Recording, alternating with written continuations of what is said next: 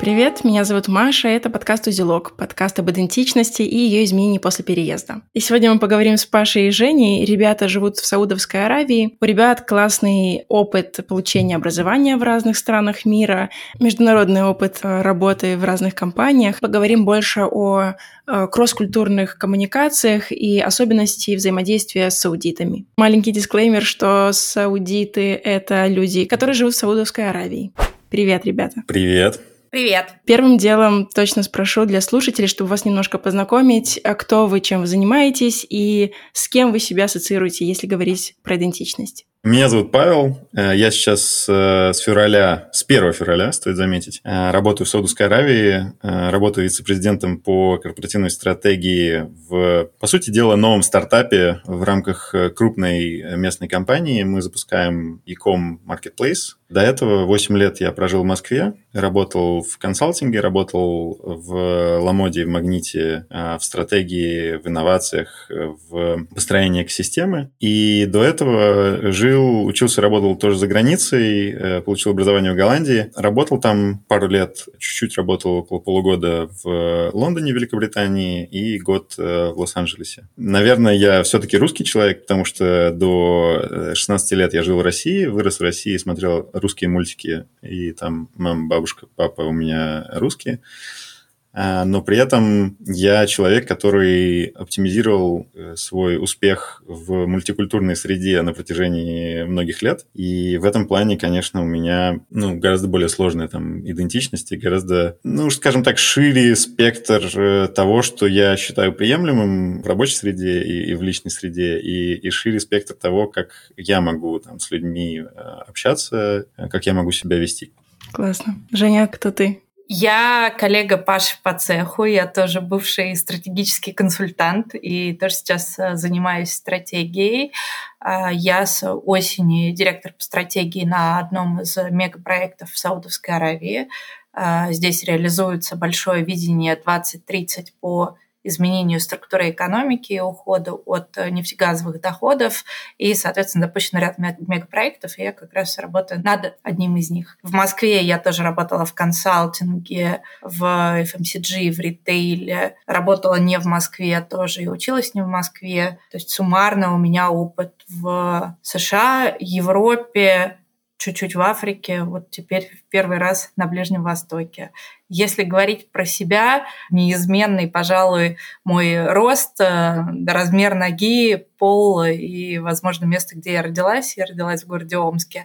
Вот. А все остальное, в том числе взгляды, предпочтения, понимание того, что такое хорошо и что такое плохо, оно постоянно эволюционирует. Как и так. Давайте попробуем сфокусироваться на межкультурной коммуникации, каком-то деловом общении или просто даже межперсональном таком общении.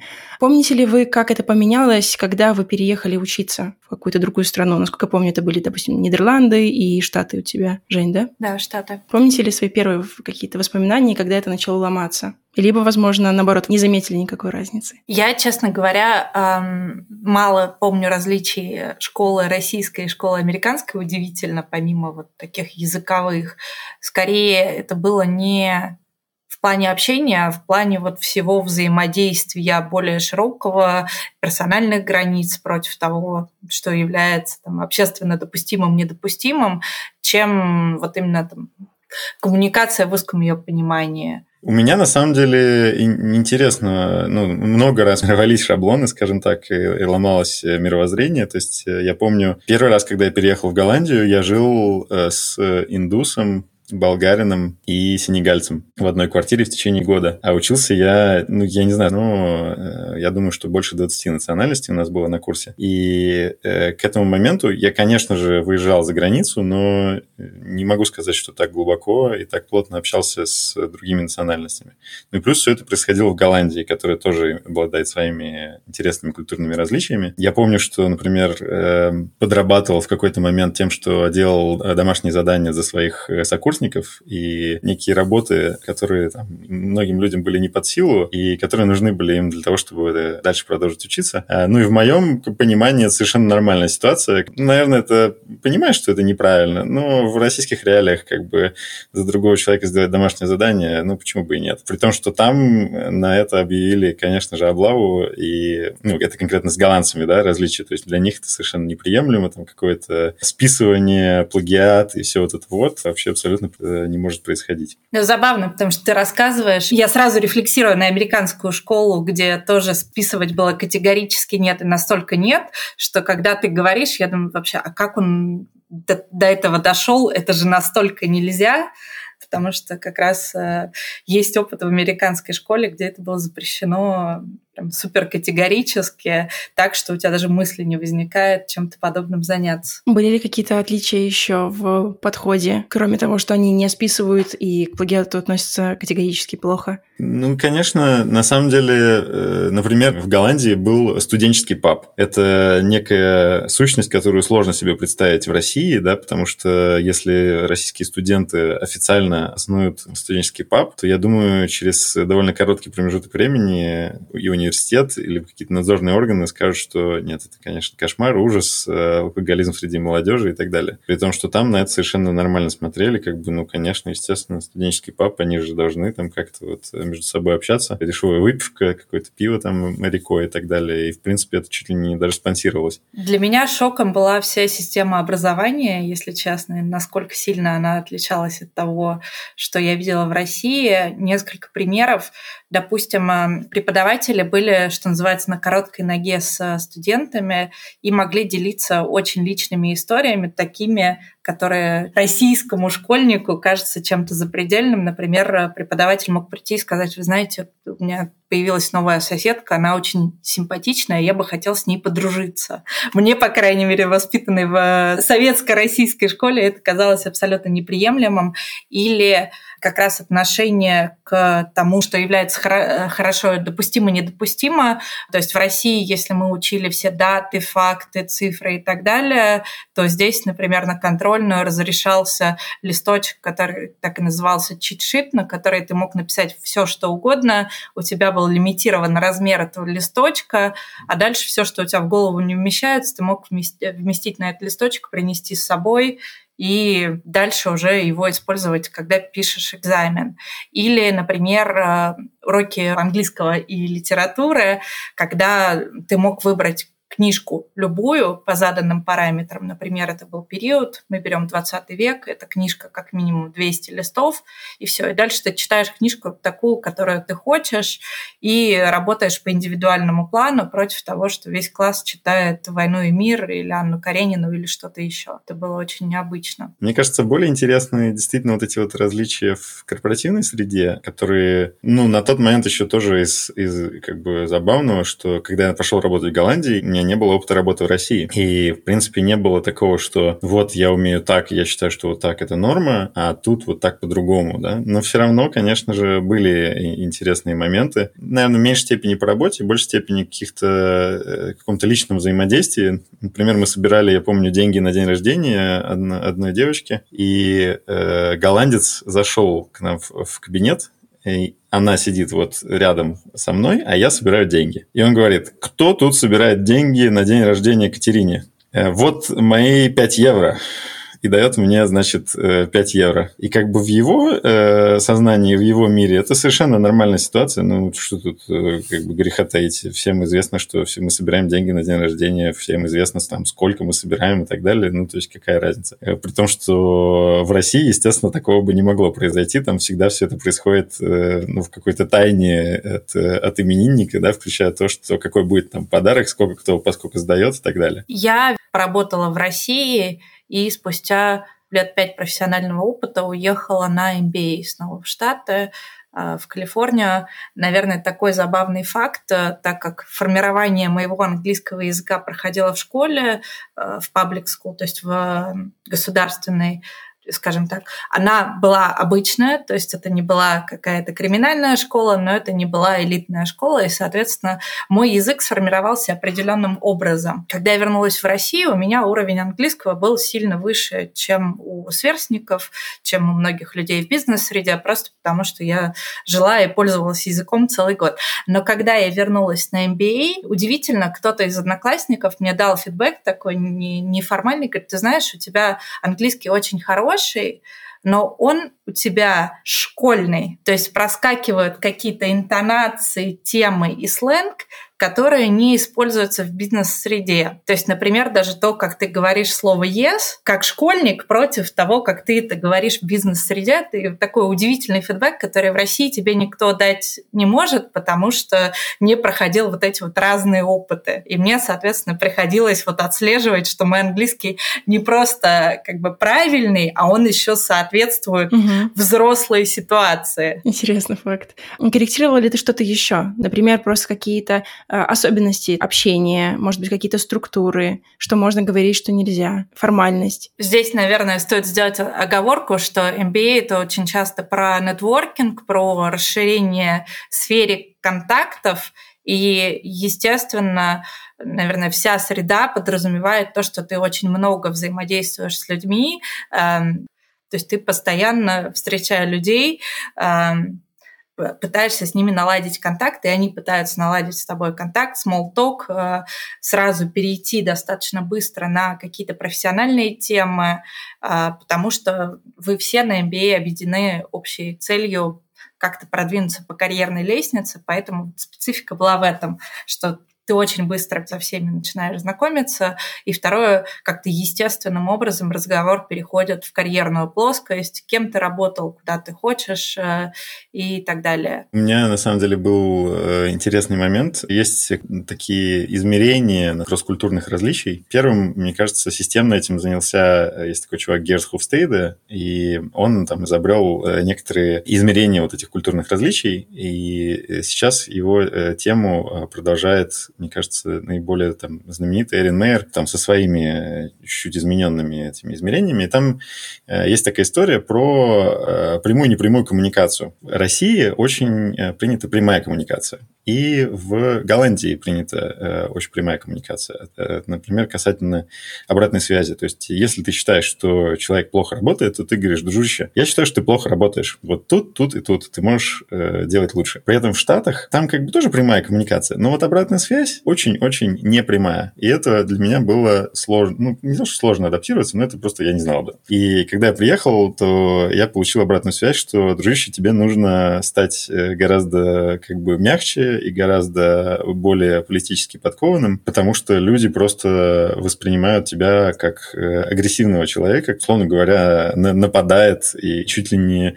э, гнобит своих коллег э, за то, как они работают. То есть мне кажется, что и, и голландская, и российская культура, они это культуры прямого, прямой обратной связи, то есть прямой негативной обратной связи, скажем так. И в этом плане я не сталкивался на тот момент с культурой, где дают обычно не, не прямую обратную связь. И просто это для меня было такой вот э, новостью, что, а, окей, а, оказывается, не все люди на планете привержены вот э, такой философии прямой негативной обратной связи, потому что для нас кажется, ну, это эффективно, дружище, когда тебе говорят прямо то, что там не нравится, и прямо говорят, что можно улучшить. Но, оказывается, для других это выглядит агрессивно. Здесь, наверное, более широко не только про негативную обратную связь, а в целом про негативные сообщения.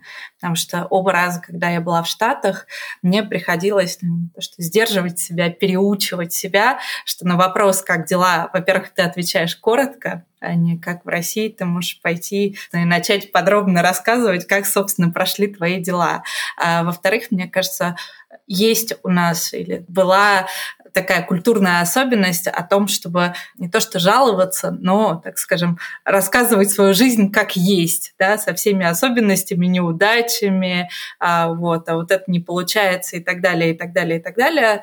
В Штатах коммуникация «как дела?» — это нормальный вопрос, и это такой, то, что называется icebreaker, то есть это практически как «привет», «привет, как дела?» И ты, соответственно, также коротко отвечаешь «все в порядке, спасибо, как ты?» или сразу просто говоришь «как дела?» И не надо уходить в пространный пространные объяснения, как плохо сегодня прошел твой день. Ну да, просто никому не интересно, как твои дела, и дела у всех должны быть замечательно и, и великолепно. Это такой как эм, культурный код, э, да, что люди как бы, не знаю, проверяют, что ли, тебя, как пинг э, среди компьютеров, типа пинг и ответ.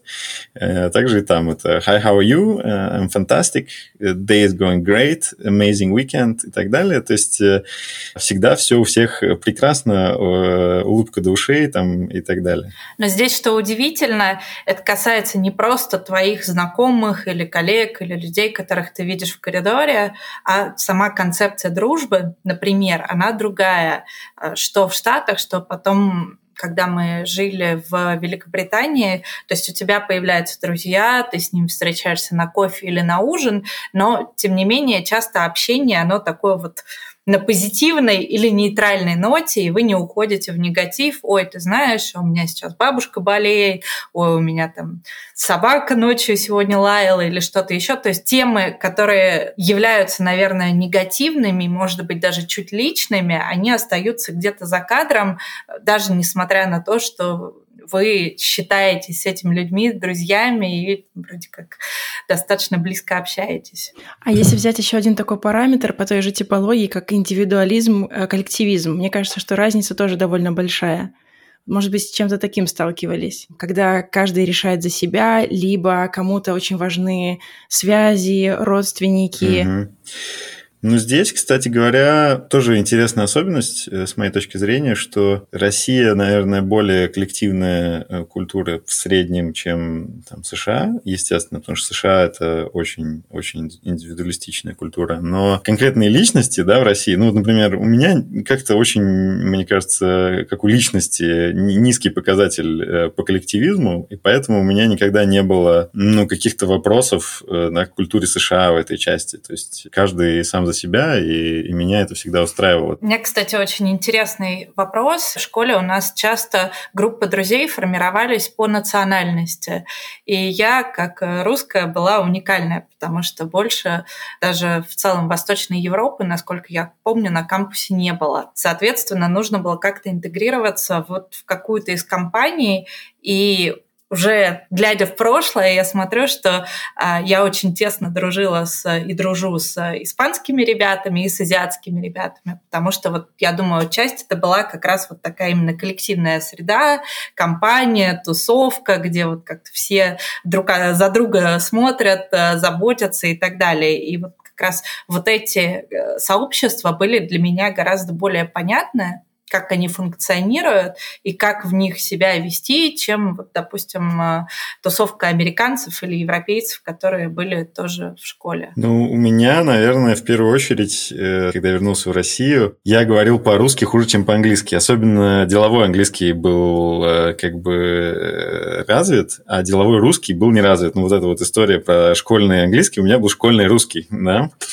Э, то есть так вот, э, привет, как дела-то я мог, а какое-то э, интервью пройти и рассказать о своей карьере на русском, это прям был вызов. Но если говорить про культурные истории, на самом деле, с одной стороны, было такое облегчение, что ты вернулся домой и как бы в родную среду, и тебе тут не надо ну, как-то думать о своем поведении, да, смягчать свои сообщения, смягчать там какой-то негативный фидбэк, и что ты гораздо легче сходишься с людьми, на самом деле, в своей э, культуре, потому что у вас э, по умолчанию гораздо больше общего, то есть, как минимум, вы там одни и те же мультики смотрели, они тебе понятны, ты, ты знаешь, когда они тебе посылают какое-то сообщение, тебе очень легко его расшифровать. Но, конечно же, были также вещи, которые, ну, не знаю, как это сказать, там, удивляли в какой-то степени, да, э, ну, может быть, какие-то российские комментарии, да, какое-то отношение к начальник подчиненный, да, которое э, в Голландии начальник подчиненный и, и в Америке, там, там, где я работал, а, оно достаточно,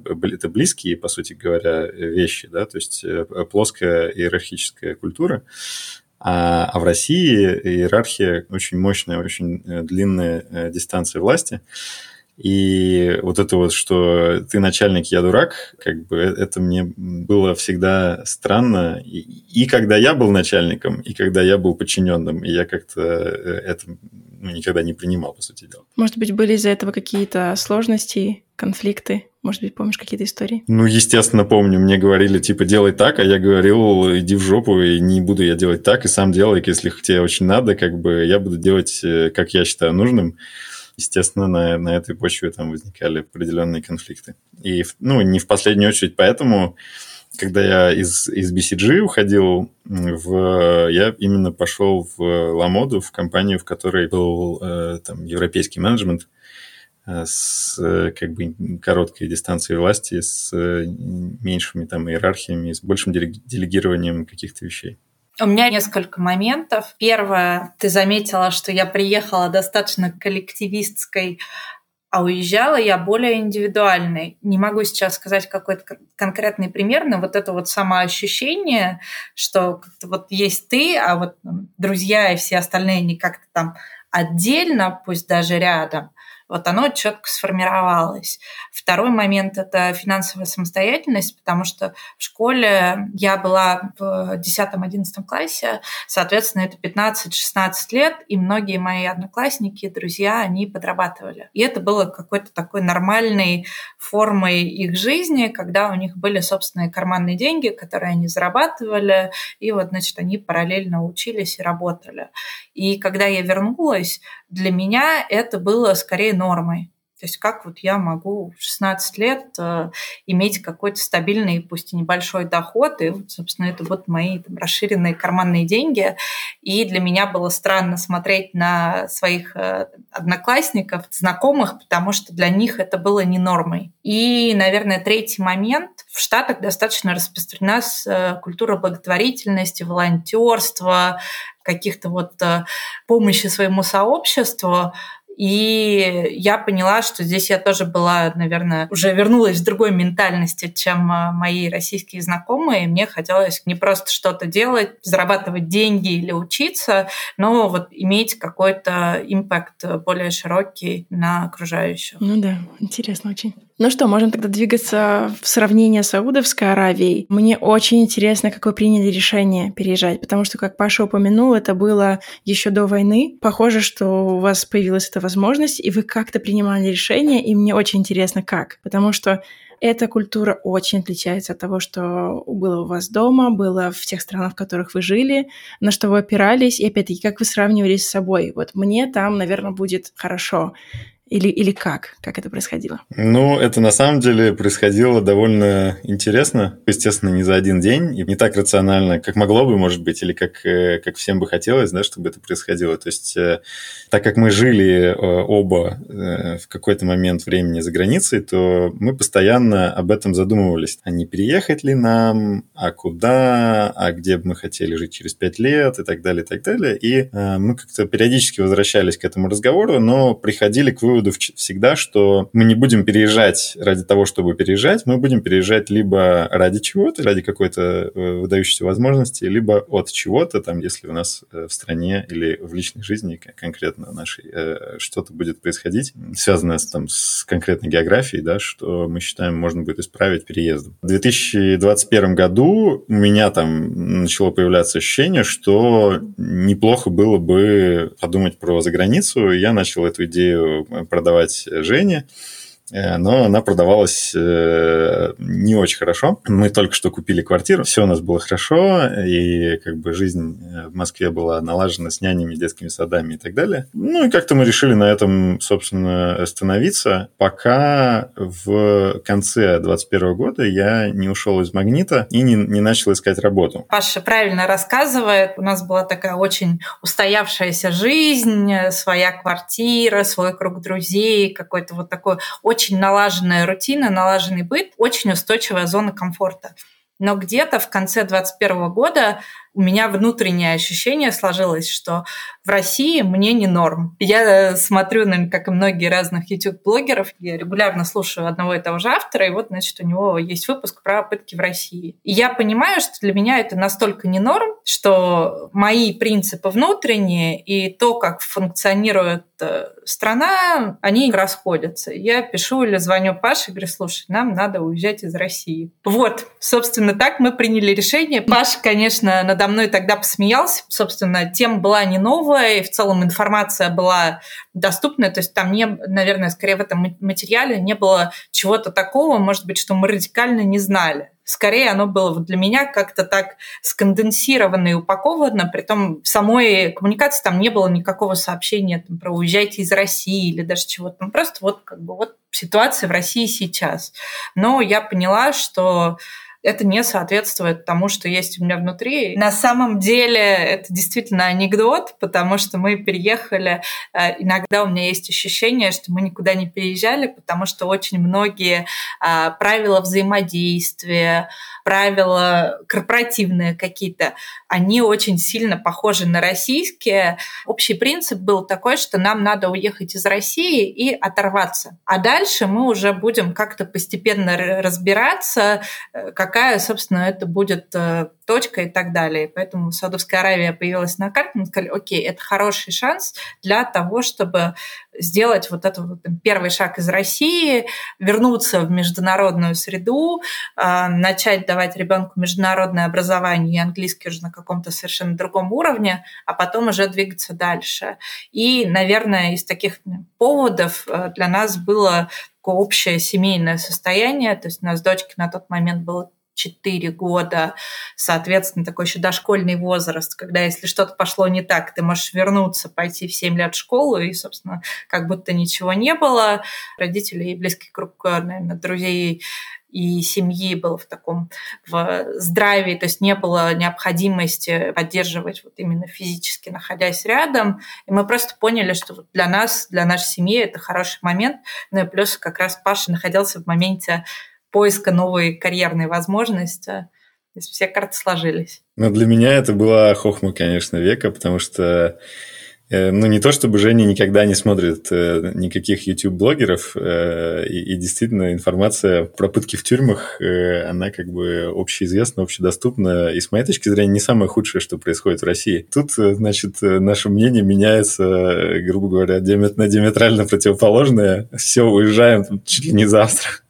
Я для себя просто перестал видеть э, какие-то значительные карьерные возможности. Я видел корпорации, которые консолидируются, я видел некий очень узкий круг людей, которые э, там ими владеют и которые ими управляют. И если ты в этом круге получаешь ярлык там какого-то неэффективного или невхожего, да, то, по сути дела, твоя карьера заканчивается. Я видел несколько таких историй, и мне, честно говоря, не хотелось, э, скажем так, рисковать. Плюс я видел на там уровень или два уровня выше меня реальные шансы решения э, того, что конфликт со мной будет решаться э, через какое-то уголовное дело. Мне совершенно не хотелось э, ну, как бы даже шанс иметь такой в своей жизни, что корпоративный конфликт будет решаться уголовным делом, поэтому я понял, что хочется дальше как-то развиваться за границей и иметь, иметь большие возможности и, и плюс э, находиться в безопасности. Там еще целый ряд аргументов на тему ребенка и в каком, в каком обществе, в какой стране э, хотелось бы, чтобы ребенок вырос. Вот, но сейчас, наверное, не будем вдаваться в эти подробности. Они, эти аргументы тоже были не в пользу России. И, соответственно, появилась возможность в Саудовской Аравии. Она появилась совершенно случайно. Я принял уже решение что нет, я буду в России, я буду запускать свой бизнес в России. И потом мне позвонила Саудовская Аравия, назовем это так, и э, точнее человек, с которым я работал э, последние 4 года в России, и сказал, что он выходит в Саудовскую Аравию э, на CEO, а вот этого вот некого стартапа, скажем так, в рамках крупной компании и хотел бы, чтобы я присоединился к его команде. Я про этих саудитов знал еще э, с лета 2021 года, и тогда мне про них рассказали, и у меня загорелось как бы желание попробовать поработать. Это звучало как э, интересное приключение и как возможность в том числе неплохо заработать. Когда я рассказал первый раз Жене, она сказала, нет, какая Саудовская Аравия, конечно же, нет, мы, мы живем в России. И э, спустя полгода, значит, мнение поменялось, и, соответственно, я решил эту, эту возможность изучить. Ну, честно говоря, не могу сказать, что мы как-то детально ее изучили учили. То есть, э, скорее, первично была э, карьерная возможность, вторично была страна. У меня, честно говоря, такое ощущение, что если бы э, точно такая же карьерная возможность была в Буркина-Фасо, э, там, Бутане, э, Сенегале или, или Новой Гвинее, то, в принципе, скорее всего, мы бы тоже как бы на нее прыгнули в той ситуации, в которой мы находились. Здесь, наверное, важная оговорка, что за полгода до переезда мы обсуждали даже не Саудовскую Аравию, а Арабские Эмираты где, в принципе, гораздо более свободно, гораздо более либерально, более развитая инфраструктура. И тогда на Арабские Эмираты я сказала, нет, спасибо, у нас все хорошо, в Дубай мы не переезжаем. Но через полгода решение поменялось на категорически противоположное. И тоже поддержу Пашу. Было понимание того, что мы сейчас переезжаем, есть э, причины и поводы, зачем мы это делаем, есть хорошая карьерная возможность. А, это временный проект, это какой-то временный, может быть, эксперимент, приключение для нас. Наверное, все будет не то, как э, мы привыкли, но тем не менее вот, будет вот так, и это окей. И мне кажется, это как раз э, что успокаивало меня или стимулировало даже подробно не изучать Саудовскую Аравию до того, как мы сюда переехали. Угу. Ну, а если возвращаться тогда к межкультурной коммуникации, то есть у Паши я слышу, что международный э, менеджмент, более того, уже знакомый тебе. А, Женя, ты работаешь вообще именно на местную компанию. И тогда мне очень интересно вот э, послушать про различия. Что очень похоже на то, как было в Москве, например, а что совсем э, отличается? Паша тоже работает на местную компанию, но в подразделении, которое является более международным, с международным международной командой. Из моего опыта, на самом деле, не так важно, в какой стране ты работаешь. В конце концов, даже в какой стране ты живешь. Важно реально, на кого ты конкретно работаешь, с кем ты общаешься каждый день. И важно то, как настроена твоя жизнь. И на самом деле, немножко делая вступление, там Саудовская Аравия, Россия, США, это яркий пример стран, в которых твоя жизнь может быть очень-очень плохой и очень-очень хорошей. Это не Дания там и Швеция, где твоя жизнь будет примерно э, похожей. Кстати говоря, Голландия – это такая страна, в которой примерно понятно, какая будет у тебя жизнь. А вот э, США, Саудовская Аравия и Россия вообще непонятно, какая у тебя будет жизнь, пока непонятно, кто ты чем ты занимаешься и с кем ты общаешься, на каком уровне ты находишься. Ну вот тут как раз э, это было там одним из важных аргументов, что э, за границу, во-первых, сложно переехать, во-вторых, опасно опасно переезжать к совершенно незнакомым людям, потому что, ну, по сути дела, ты не знаешь, чего от них ждать. То есть переехать в Саудовскую Аравию,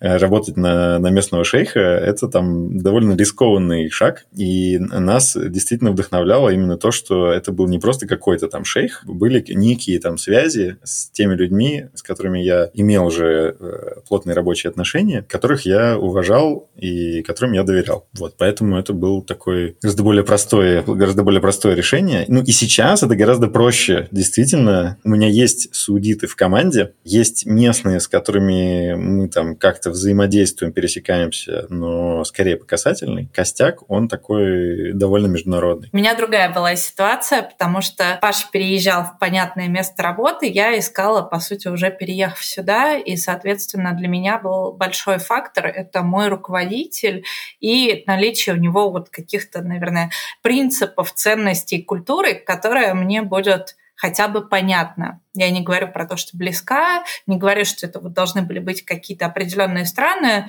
но когда я выбирала место работы, и возможностей у меня здесь было много, я смотрела на руководителя, и смогу ли я его понимать в широком смысле, понимать, как он думает, понимать, что для него важно, против э, там, вот, каких-то других параметров.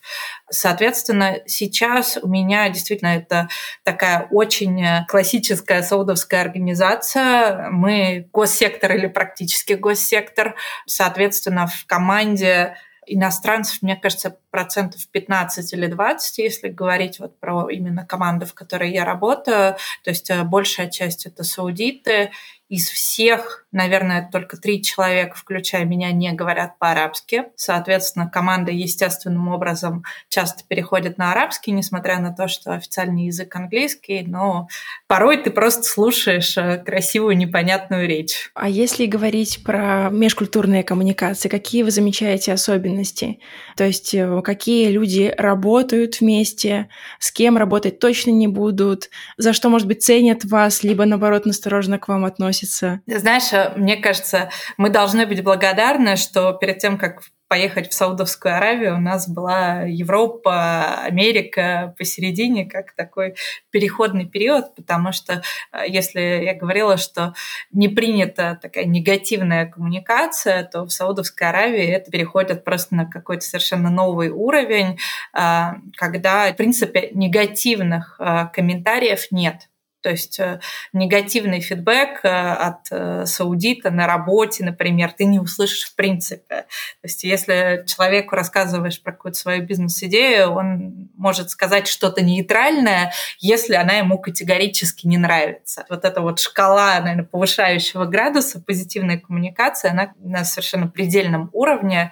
Меня продолжает поражать э, количество вступительных и окончательных слов, которые люди говорят. Здравствуйте, да, пребудет с вами Аллах, я надеюсь, у вас все хорошо. И, собственно, дальше идет какая-то контентная часть дискуссии, и завершается все спасибо, очень рад вам помочь, спасибо вам, ой, хорошего дня. И вот такой обмен репликами или обмен имейлами может происходить многократно. Реальные рабочие примеры, когда три последних письма в моей почте это противоположного человека, когда он говорит там, спасибо, хорошего дня, еще привет родным, и вот, значит, всем хорошего чего-нибудь. Совершенно было непривычно. Тут столько всего интересного, если честно, в плане межкультурной коммуникации и, в принципе, того, как люди работают, потому что здесь такой, есть в английском выражение melting pot, да, э, некий э, котел, в котором варятся э, куча разных культур. У нас, например, 80 человек и 22 национальности. И, и все это в Саудовской Аравии происходит. Ну, конкретные примеры. Саудиты у них нету такой высоко развитой культуры работы в принципе. Это очень молодая страна, ей там по-честному 50 лет. То есть, если говорить про Рияд, столицу, там 50 лет назад Рияд был 20 тысяч человек э, населения. Сейчас Рияд 8 миллионов человек населения. Вы именно в Рияд живете, да? Да, мы живем в Рияде. Даже 10 лет назад работающие саудиты составляли, может быть, 1-2 миллиона человек из там 25 миллионов, в принципе, населения. Отчасти это связано с тем, что очень много молодых людей, то есть э, у них доля населения до 25 лет, э, по-моему, там то ли 45%, то ли какое-то такое колоссальное количество. А, но отчасти это связано с государственными дотациями, то есть, э, грубо говоря, всем платили пожизненную пенсию, безусловный доход. В принципе, все, ну, там разным, э, в зависимости от э, близости к королевской семье и от ранга конкретного там человека, конкретного домохозяйства, там получали разные совершенно деньги, но все получали деньги, и работать, по сути дела, не, было не обязательно. А теперь обязательно. Наша система меняется. Но никто не умеет. И вот эта вот культура работы, она как бы находится в процессе формирования. Государство со своей стороны вводит некие, ну, скажем так, стимулы да, для людей, чтобы они начинали работать. И за счет э, этих стимулов, за счет недостатка компетентных кадров возникают некоторые там перегибы, которые еще накладываются на, э, в принципе, культурный код э, арабских бедуинов. И получается, что чем выше начальник, тем меньше он ходит в офис, если он судит. В принципе, работа, многие судиты видят работу как нечто опциональное, э, то есть если у них есть дела поважнее, то они делают дела поважнее, а потом приходят на работу или, может быть, не приходят. Естественно, я это говорю, ну, в общем, да, что средняя температура по больнице э, и, и, может быть, отдельные какие-то кейсы, э, но, но, тем не менее, какие-то ситуации возникают, которые, ну, в России, ну, просто не, невозможно. Или там, что человека ты вот что-то просишь, он говорит, да-да-да, я это сделаю, и он не делает. Ты говоришь, дружище, я вот тебе э, очень нежно напоминаю, то, что ты обещал мне сделать вот это. Он говорит, да-да, да, точно, да, сделаю обязательно. И, и опять не делает. И как бы на четвертый, пятый, шестой, восьмой раз ты просто при, начинаешь приходить в отчаяние, да, если это что-то, что тебе действительно надо, и начинаешь э, просто задаваться вопросом, окей, что же, как же, как же так, да, и м- искать какие-то креативные пути. Обычно ты их э, там находишь, но несколько недель может пройти, да, пока, э, пока человек что-то не сделал то, что он тебе обещал. Здесь на самом деле интересно, потому что у меня были случаи, когда человек тебе говорит «да-да-да», но на самом деле он завуалированно говорит «нет». То есть он как-то вот там, да, но вот там при определенных обстоятельствах, ну как бы я тебе пришлю, но вот, значит, подожди. И ты продолжаешь ждать, ты продолжаешь к нему приходить, а он-то тебе уже сказал нет еще неделю назад.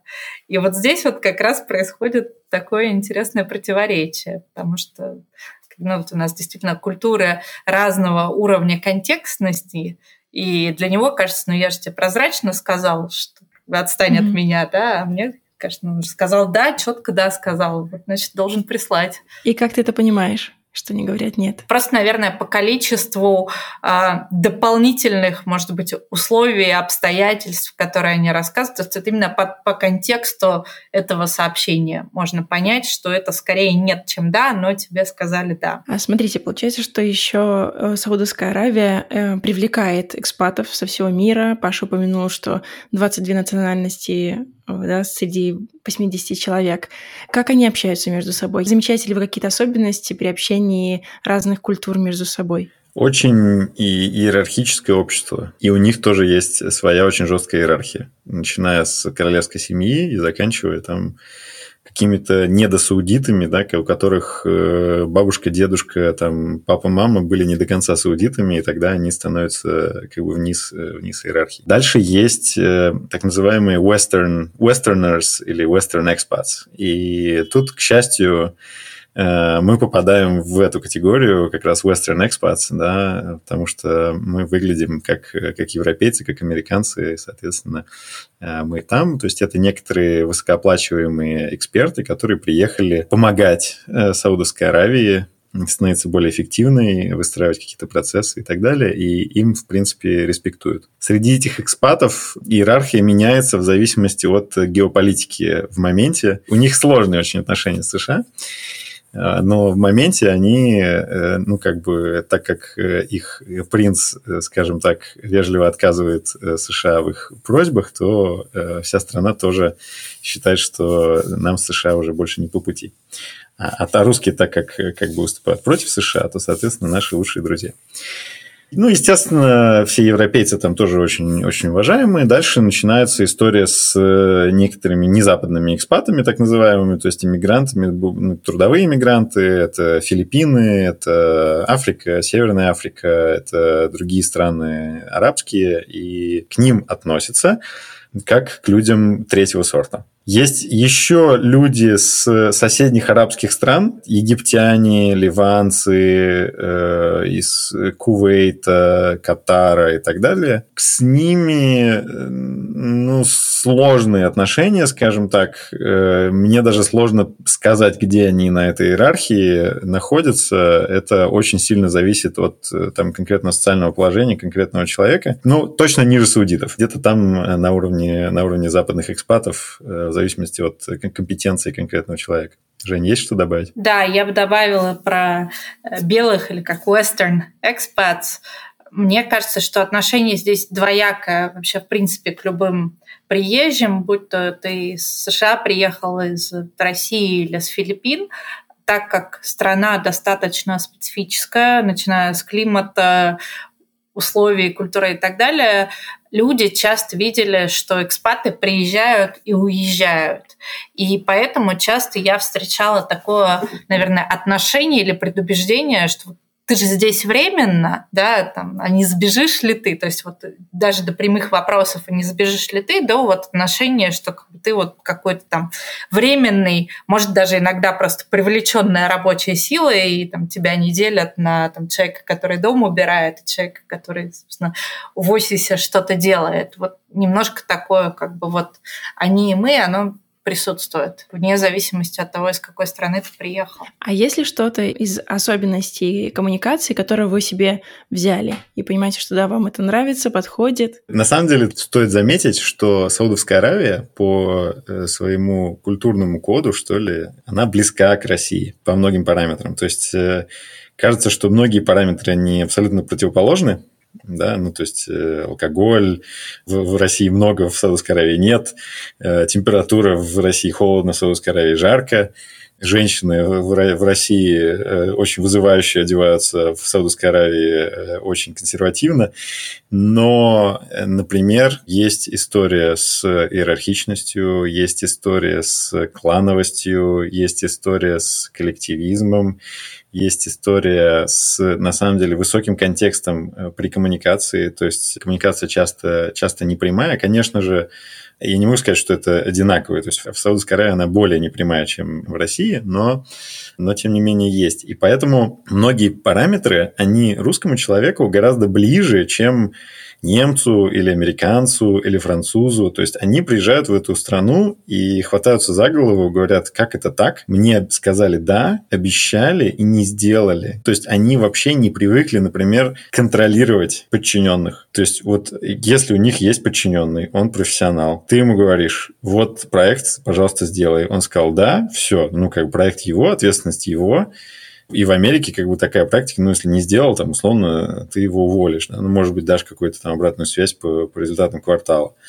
А в России, естественно, это не так. И в Саудовской Аравии тоже не так. В, в этих странах ты там на следующий день говоришь, дружище, вот я тебе дал проект, как ты собираешься его делать, ты взял, не взял, какой план, все ли хорошо, нужна ли тебе помощь и так далее. Там, условно, каждый день или через день ты вот э, как бы контролируешь какие-то вещи, убеждаешься в том, что, что они должны произойти. Или каждые два часа. Я, на самом деле, нахожу себя сейчас на работе переводчиком между американскими партнерами и саудовскими коллегами. У нас есть проект э, с американцами, и для как раз саудовских коллег те являются слишком прямыми, слишком настойчивыми, и наоборот для американцев такая немножко странная ситуация, когда все должно случиться завтра, да будет воля Аллаха, да, вот как-то все там где-то не очень понятно, без четких сроков. Я как раз вот э, посередине э, соединяю две стороны, и это стучу по дереву, ну, достаточно хорошо работает, потому что как раз есть такой промежуточный переводчик культурный, даже больше именно вот с точки зрения какого-то профессионального стиля, стиля взаимодействия для того, чтобы все стороны были довольны тем, как идет процесс. По поводу коммуникации еще такой забавный момент. Э, в России, честно, меня немножко напрягало в бизнес-среде подавать руку, э, но в последнее время, мне кажется, это стало нормой в бизнес-среде, что если ты женщина, и ты приходишь на встречу, то ты тоже должна подать руку, поздороваться. Мне кажется, это банально не всегда гигиенично. Вот. А здесь как раз э, в исламском мире взаимоотношения женщины и мужчин очень сильно регламентированы. В принципе, мужчина тебе никогда не подаст подаст руку первой, если мы говорим про традиционного мужчину. А у женщины есть выбор, подать руку или нет, потому что это вот как бы это твои личные границы, ты их можешь открыть или не открыть. Соответственно, я себя чувствую более комфортно, если я не хочу подавать руку, я это не делаю, это считается нормально. Ну, очень интересно, к рабочей среде не относится, но мне я обожаю эту историю про то, что в Саудовской Аравии есть определенные нормы одежды на уровне э, культуры всей страны. То есть э, сейчас они меняются довольно быстро, но тем не менее они еще до сих пор есть. И для местного населения, то есть местные женщины чаще всего до сих пор ходят в так называемой абайи, то есть это длинного типа плаща, что ли, типа пальто, да, которое закрывает полностью до, до пола фигуру женщины и в э, хиджабе и никабе, так называемом, закрывающем лицо. Это как бы прям полный, полная экипировка. На работе так ходят уже, мне кажется, ну, там далеко не все женщины местные даже э, часто открывают лицо, или, может быть, даже ходят без, э, без платка. То есть это эволюционирует, но, но норма до сих пор очень-очень консервативна. Для мужчин э, на работе нормой является костюм. Э, ну, местные ходят, у них там свой гардероб, у них такие национальные одежды белые, длинные тоже до пола. Э, тобы называется, платки на, на голове. Экспаты в основном ходят довольно формально, костюм, рубашка, там, галстук и так далее. Шорты вообще на работе запрещены, обтягивающая одежда тоже как бы не, не, не всегда приветствуется. Э, всегда должны быть закрыты плечи у мужчин, у женщин. Везде на работе, не на работе у тебя что-то должно быть на тебе одето, да, то есть э, закрыта грудь, живот, плечи, у женщин желательно локти, в принципе, никто не умрет, если они открыты, и желательно колени. После этого ты приезжаешь в Россию летом, идешь в парк, и там видишь вот этих вот мужчин с пузом и с третьим размером груди, которые, значит, ходят в сетчатых майках. Видишь женщин э, без лифчиков, извините.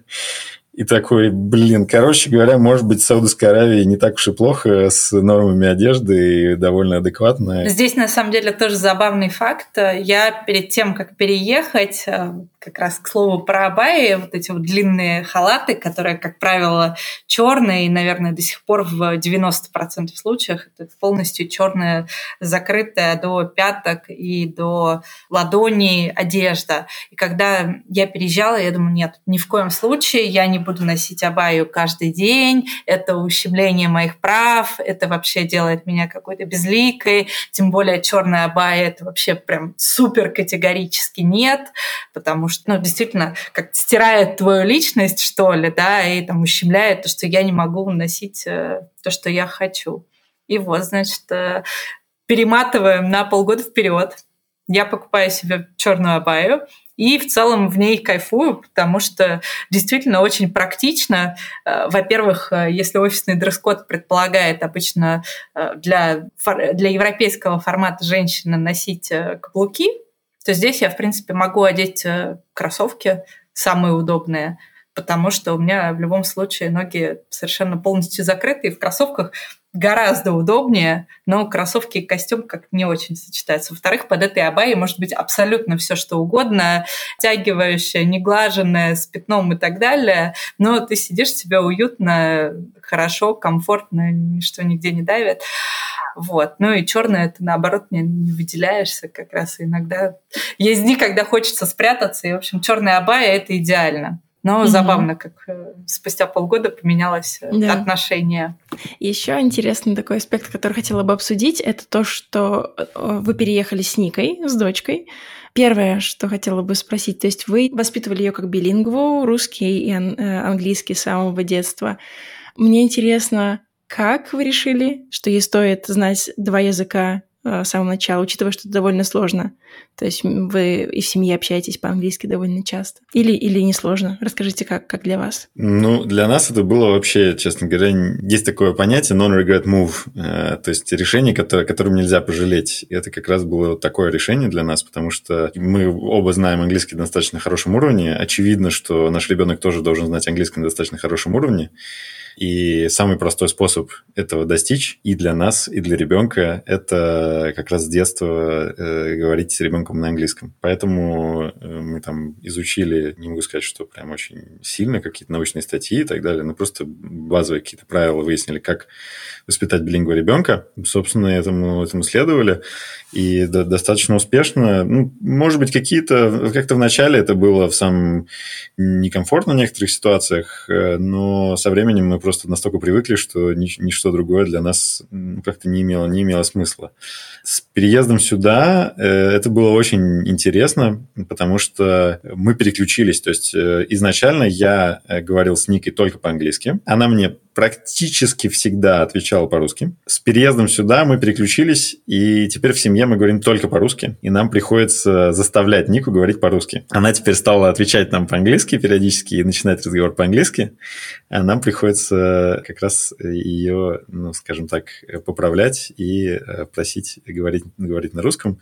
И сейчас вот конкретно Ника в так называемой русской школе, то есть э, по воскресеньям, ну, по субботам, по нашим воскресеньям, мы ее отправляем учить русский язык, писать, читать, там, читать на русском, э, чтобы просто она не забыла э, родной язык. Да, я вот тоже не помню момента принятия решения о том, что Ник будет билингва. То есть это действительно каким-то таким естественным образом произошло, с учетом того, что мы оба хорошо знаем язык.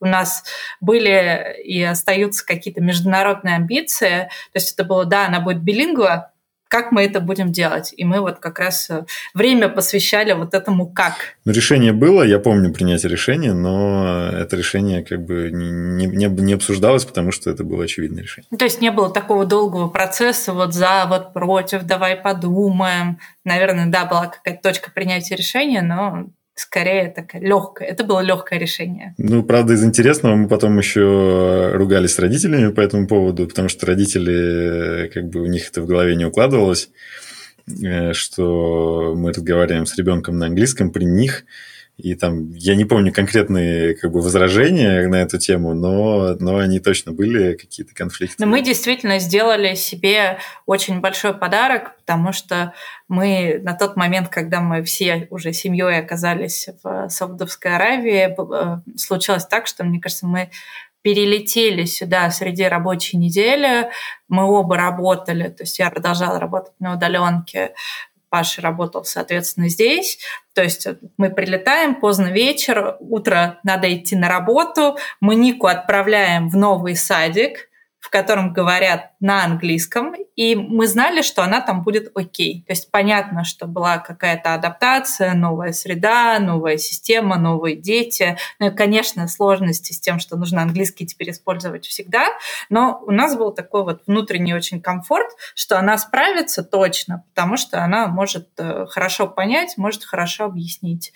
И на самом деле по языку каких-то таких вот сложностей адаптации их не было. Если говорить про межкультурную коммуникацию, что кроме языка вы хотели бы ей передать? Какие важности что вы знаете из России, из США, из Голландии, из Великобритании, из теперь Саудовской Аравии?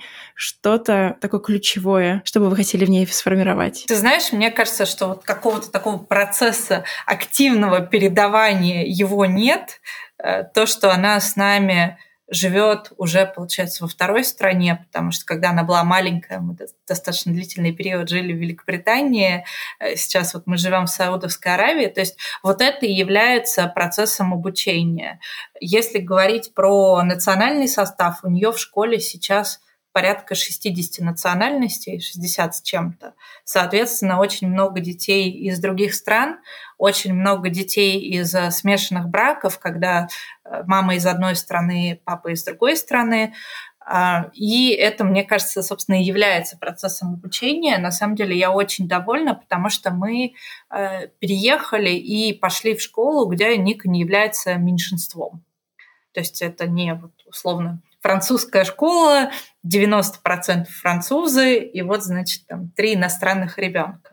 А здесь действительно среда, где каждый ребенок уникален, э, нет каких-то или там, ярко выраженных национальных групп, а просто есть разные дети, и Ник совершенно спокойно, приходя из сада, может рассказывать примеры, как случилась какая-то ситуация, и вот, значит, разные дети реагировали, подразумевая, что вот в разных культурах делается по-разному. Или, допустим, приводят в пример, как вот э, детям пакуют разные ланчбоксы.